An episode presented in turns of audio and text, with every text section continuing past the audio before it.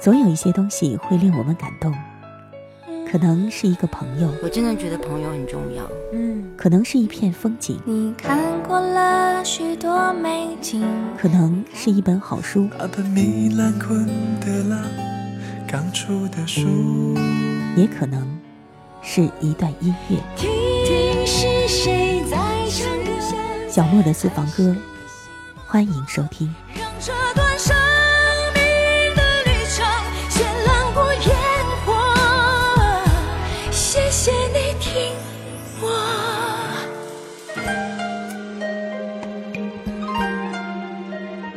各位好，各位安康，欢迎您再一次收听小莫的私房歌，我是小莫，在这里问候大家。美人的形象在古典文学当中最是能寄托情怀，是一种重要的载体。其实这是因为美人之美代表了人世间所有最高洁的事物，这也是因为美人之脆弱易损所蕴含的无常之感吧。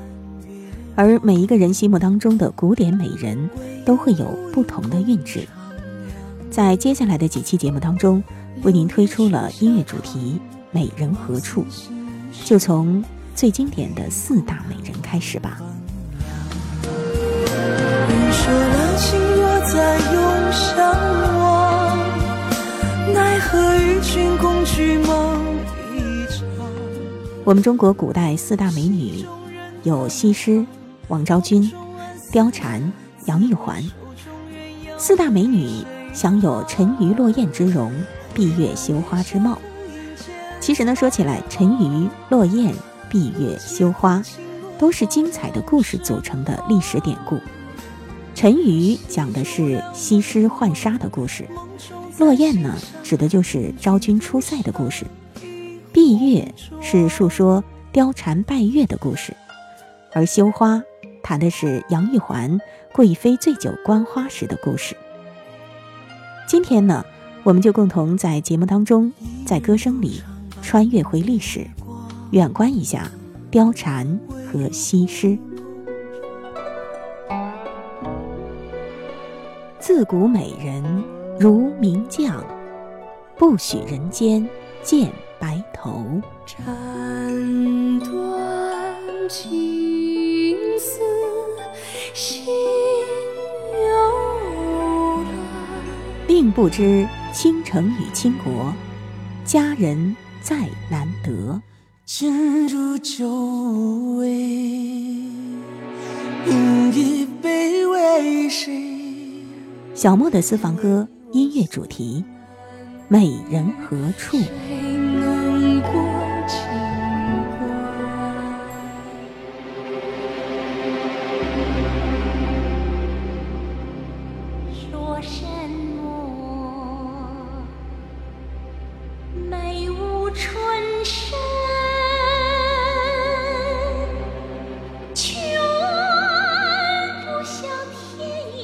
貂蝉是四大美人当中唯一一位没有史料记载，仅仅存在于小说戏剧当中的美女。连环计虽然是王允的绝妙策划，但真正的实施者是貂蝉。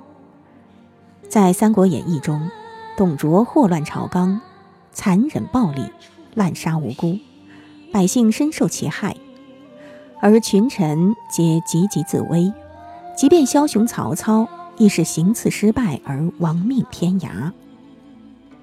由于貂蝉的出现，才有了王司徒巧施连环计的佳话，才有了吕奉先大闹凤仪亭的风波，才有了凶横无忌权倾一时的董卓宫门前的被戮，才有了武功盖世的吕布在白门楼上的殒命。而这一切烟消云散之后，貂蝉似乎就真的如万山红的歌《貂蝉已随清风去》当中所唱的，远离了富贵凡嚣地，告别了龙争虎斗门，辜负了锦绣年华，错过了豆蔻青春。远离了富贵凡嚣地，告别龙争虎斗门，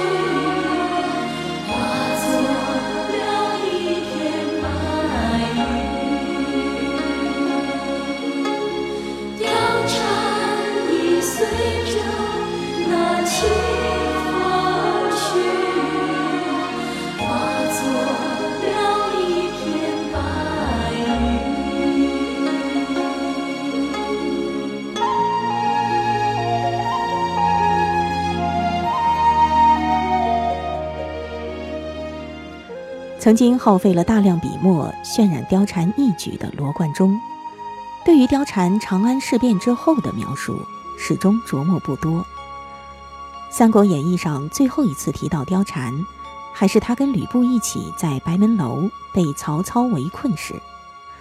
后来吕布兵败身死，就没有再说明了。仿佛在历史价值都被榨干了之后，这位美人遭到了主流文人的抛弃。但是仍然有一些作者在孜孜不倦地追问着貂蝉的下落，继而任意虚构故事，也就形成了貂蝉的结局有惨死和善终两大系列。无论是惨死还是善终，最终都应了那句歌词：风带不走你的泪，云挽不住你的美。风带不走你的泪，云挽不住你的美。修得月儿，盼得月儿，也为你沉醉。伤心人，痴心人，心碎。你是谁，让英雄如此的追？你的美早已为江山所累，是谁的伤让你如此的憔悴？是谁的爱让你走了千山万水？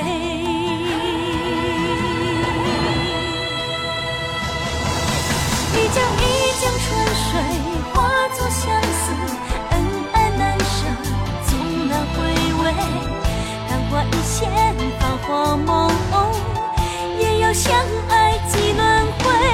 无数的英雄爱你的美，不爱江山相互依偎。不顾烽烟舟楫战鼓，只愿携手离人归。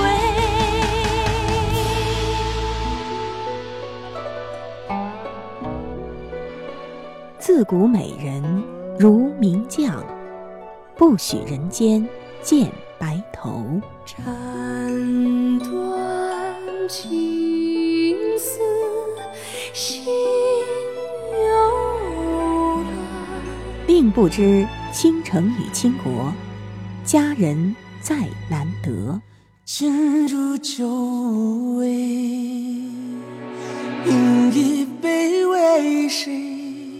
小莫的私房歌音乐主题：美人何处？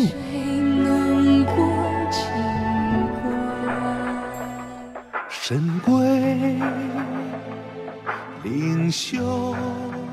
四大美人当中的西施，是我们熟悉的著名的《美人计》的主角。说吴越争霸，不能不提西施；说勾践从奴仆到霸主的曲折而又辉煌的奋斗史，也不可不提西施。这倒不是因为西施为勾践灭吴献上了什么锦囊妙计，或者是立下了赫赫战功，而是因为西施其实是勾践实施文种亡吴九术当中的一件重要的工具，并且她又是个名满天下、流芳百世的绝色美女。话说越王勾践为了颠覆吴国的政权，设计把美丽的西施姑娘当作礼物送给了吴王。西施入吴之后，吴王被她迷得神魂颠倒，春秋宿姑苏台，冬夏宿馆娃宫，整天和西施玩花赏月、鸣琴赋诗，把国家大事完全丢在脑后不管。而西施与吴王形影不离，对于吴国的政治斗争、军事秘密也都无所不知。他伺机向越国传递他所得到的情报，同时还挑拨吴国的君臣关系。吴王赐剑令伍子胥自杀，恐怕也少不了西施的一份功劳吧。勾践的大军长驱直入，直抵吴国都城，让吴王无还手之力，与西施把吴王迷得晕头转向、荒废军政密切相关。所以我们也许可以说，西施是勾践灭吴雪耻的功臣之一，神龟领袖前移悠悠，轻盈漫步在红楼，情诗情浓，今生无缘，惊鸿照春间播种。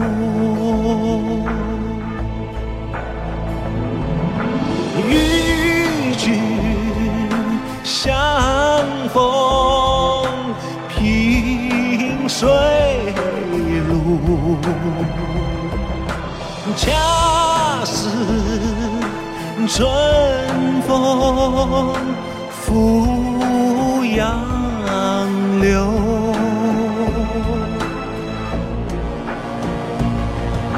前世情浓，梦里寻他千百度，今生无缘，回眸一笑是何由？一见钟情谁知否？回不去西。公元前473年的冬天，吴国首都姑苏城被奔袭而来的越国大军攻破，吴国灭亡。春秋时期的大美女吴王的宠妃西施，她的人生轨迹就此戛然而止，似乎随着灰飞烟灭的吴国没入了黑暗的历史之中。吴国灭亡了，西施到哪里去了呢？她的后半生又是如何度过的呢？说起来，后世评价历史人物的眼光常常是苛刻的，甚至是不公正的，往往只注意到他们最为辉煌的时刻，却忽视了他们落寞或者平静的岁月。西施就是受到了这样的忽视。西施留在历史舞台上的时光似乎就只有昙花一般的几年，更多的人生轨迹被人为的忽略掉了，它只是存在于后人的记载和咏叹之中。不要说西施的下落，就连她的籍贯、生平事迹等等的重要信息，我们恐怕也都只能从错综复杂的故纸堆当中一点点的艰难的去筛选和归纳。花为萍，月为美，人约黄昏心若飞，佳期如幽梦，柔情似春水，执手相看芙蓉泪。无语愿痴归，淡妆妩媚，浅笑低情，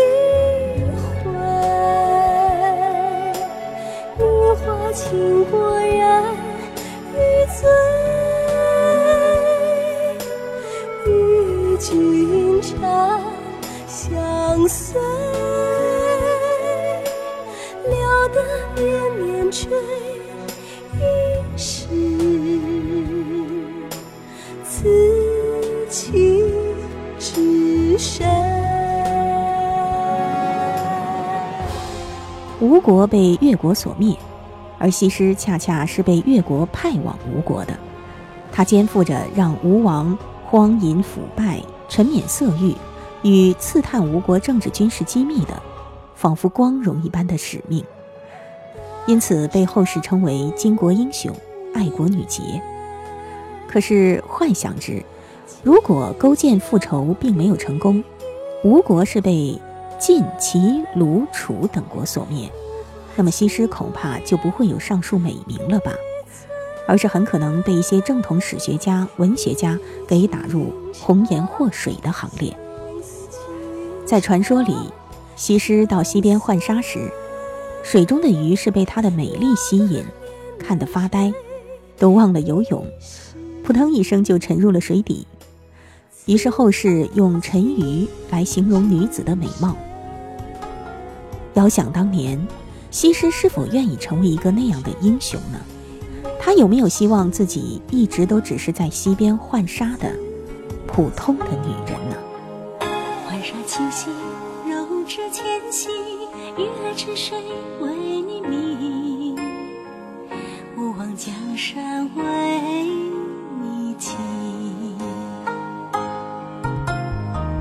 清溪是你依然美丽，归来终究成眷属，江湖泛舟双栖。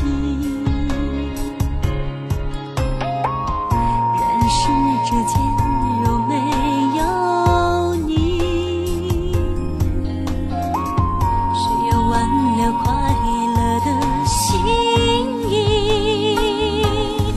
都说情人眼里只有你，笼中灯火总相依，只愿能够在你的心里，幸福才会有含义。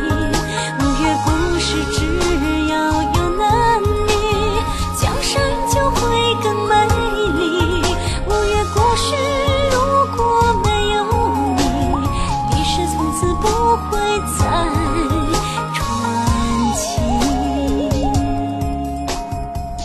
说起来，我们中国历史上从来就不乏美女，从深宫后院的名门显贵，到琉璃风尘的烟花女子，形形色色，娇媚万千。千百年过去了，仍然有人像我们如今一样，用歌声来怀想她们。不知这样的人生，是否就算得上没有白活一场呢？只可惜这一切，他们自己都已经不可能知晓了。好了，我们今天的音乐主题《美人何处》就是这样，下一期节目当中会继续为您送上。我是小莫，下一次节目我们再会吧。雨过白鹭洲，流连铜雀楼，